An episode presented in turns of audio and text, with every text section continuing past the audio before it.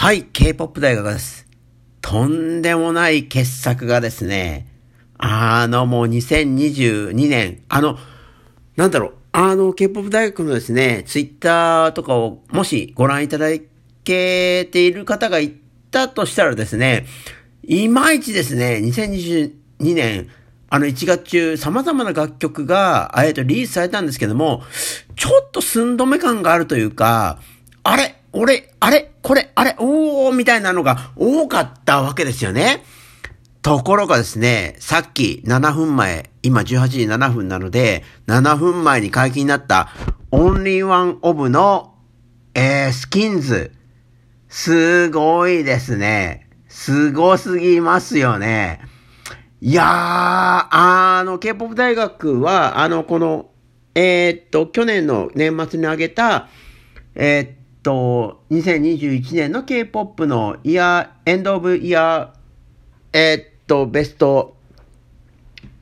あの、ランクでも、Only One of が、の、あの、前のリビドーですね。リビドーっていう楽曲がどれだけ、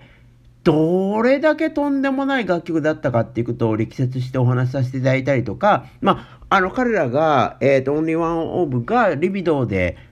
成し遂げた、あの、もう K-POP における金字塔というか、まあ、K-POP だけじゃないんですけど、ポップミュージックにおける金字塔、いわゆるですね、あの、男の子と男の子の性欲っていうところにおける、まあ、いわゆるあの日本ではそういうことを BL みたいな言い方するんですけど、まあ、それはまあ、いいっすよ。あの、BL って言い方をすることによって、あの、ポップな形で、その、ディープな、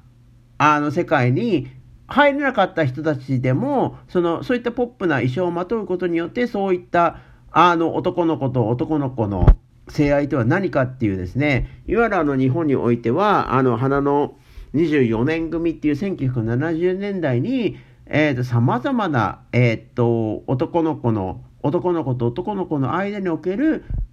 性欲とは何かっていうのを世界中どこを探しても、これ以上突き詰めた表現はないっていう少女漫画が、えー、日本の1970年代には花の24年組と呼ばれる少女漫画作家の方々にたちによって、まあ、多く多く作られたっていうのと絡めてオンリーワンオブのリビドーのとんでもない素晴らしさを K-POP 大学はまああのその絡みですよね。そのいわゆる日本の少女漫画的な世界観1970年代に生まれたその少女漫画的世界観っていうものが、まあ、今はその BL っていうような形でさまざまな、えー、と表現メディアでも、まあ、女の子がそういった視点で男の子の表現を見るっていうスタイルですよね。そのスタイルっていうのは1970年代に確立されたんですけども、まあ、あの、それが広まれば広まる広まるほど、まあ、もちろんその、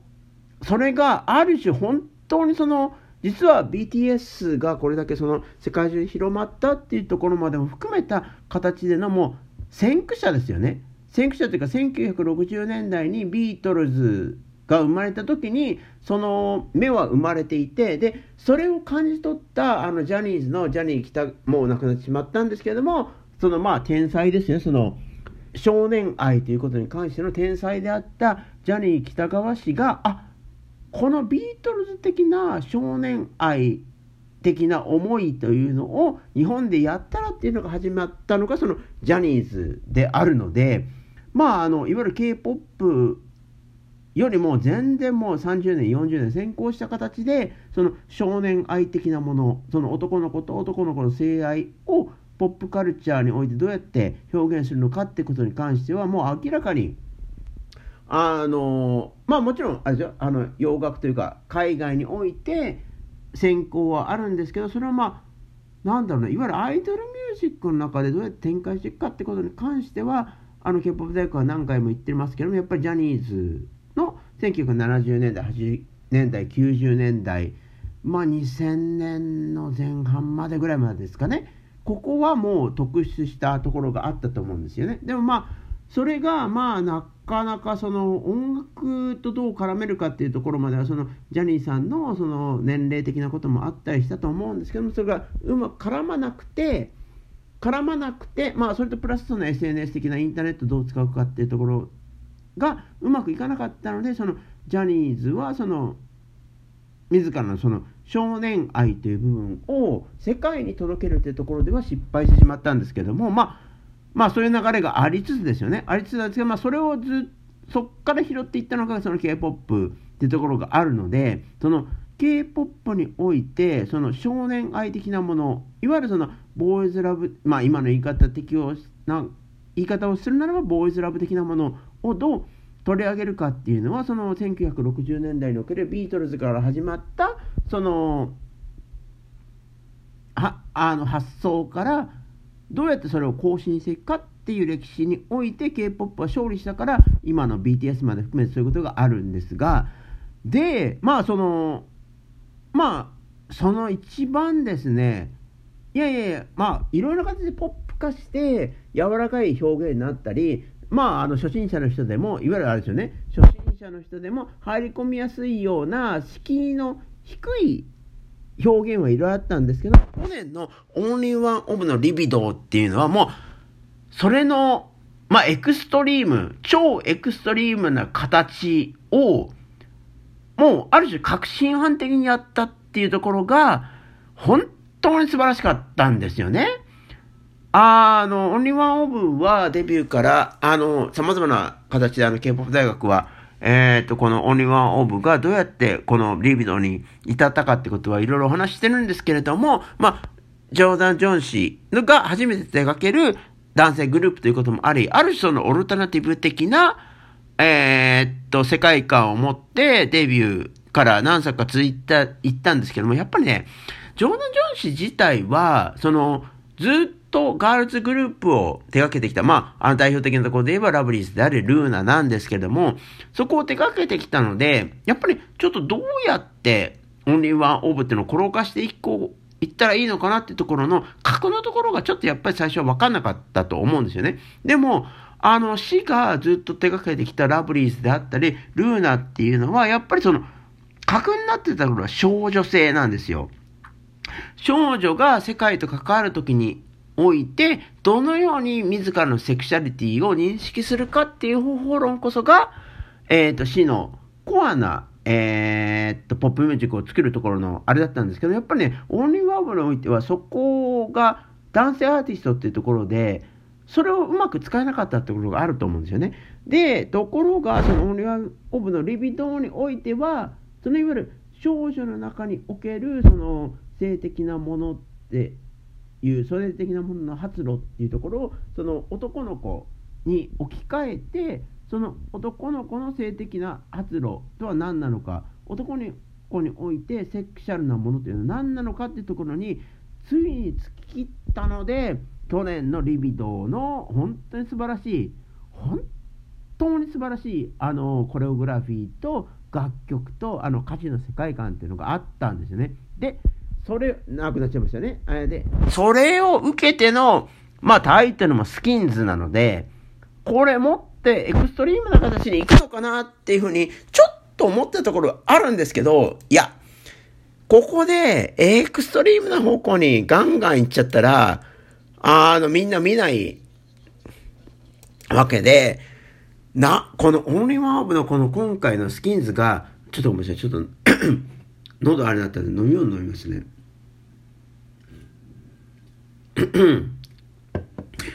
今回のオニワオブのスキンズが何がすごいかって言ったら、この歌メロと、もうほとんどもうノイズと言ってもいいくらいのトラックのこの、もうこのメロディー、この歌メロ、歌、歌を歌うときに使われるメロディーと、このトラック、そのバックトラックですよね。ビートも含めて、この上物の様々な音遣い、この、えー、楽曲作るにおいては、歌うためのメロディー、歌うための言葉と、プラスその後ろの方で鳴っているトラックがあって、まあ、この、この3つをどう絡めるかっていうことが、ポップミュージックにおいて、最も重要なところなんですけど、で、その、最近はですね、実はその、SM エンターの NCT 関連の楽曲っていうのは、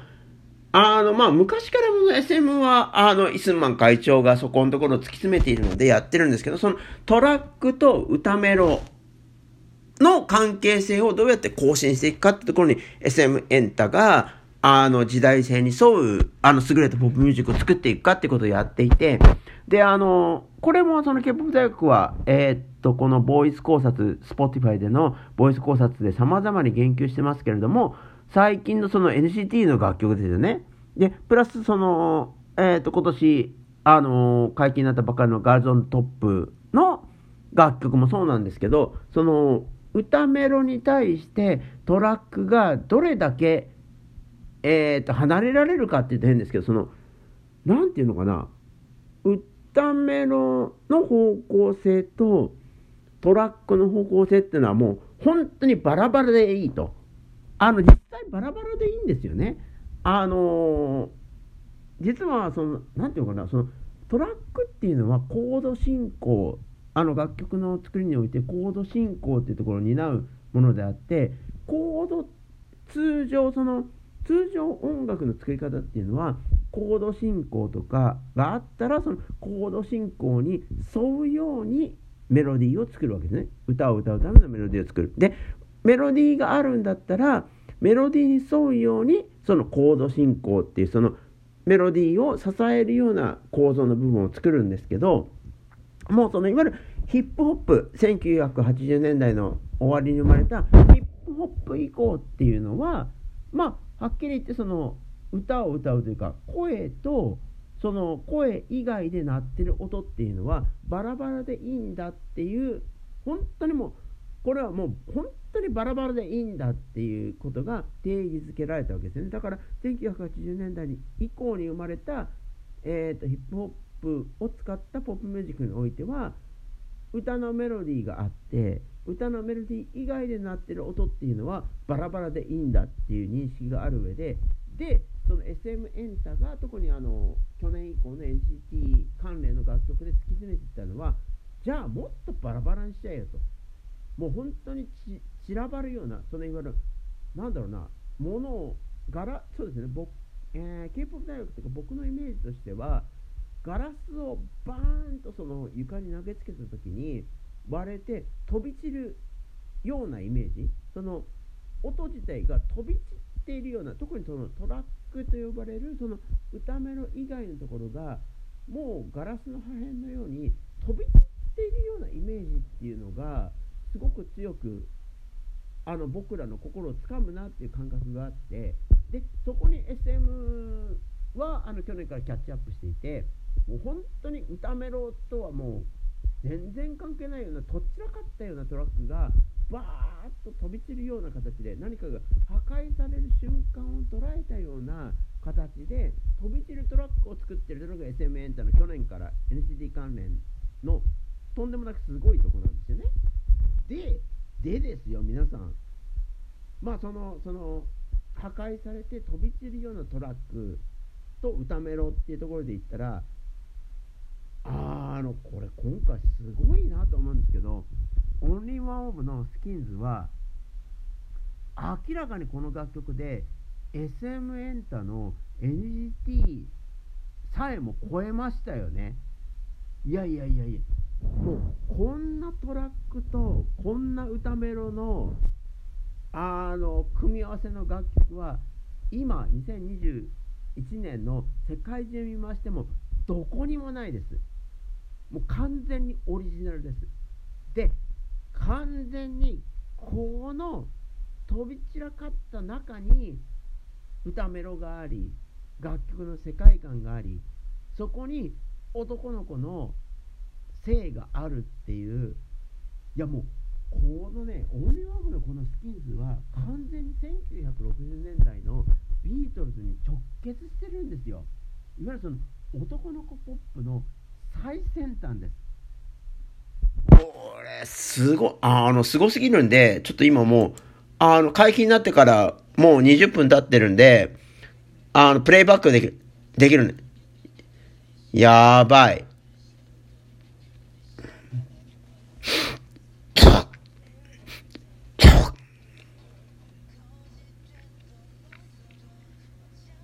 で、あの、まあ、あの、歌詞の中でも、そのスキンズっていうところがあるんですけど、まあ、これスキンズっていうのはちょっとあの、逆説的な意味になっていて、あの、僕の目に見えるのは、君のスキン、その、いわゆるですね、あの、体の表面だけなんだけども、それは嘘だって、ファルスだって言ってるんですよね。その奥にあるものに、僕は触れたいんだっていうのがこのスキンズの歌詞の意味なんですけど、で、これがすごい、これ本当にすごいんですけど、あの、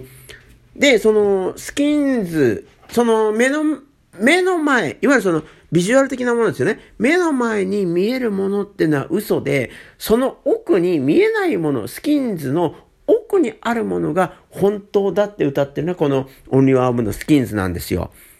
これがすごくて、で、あの、何を言いたいかっていうと、その、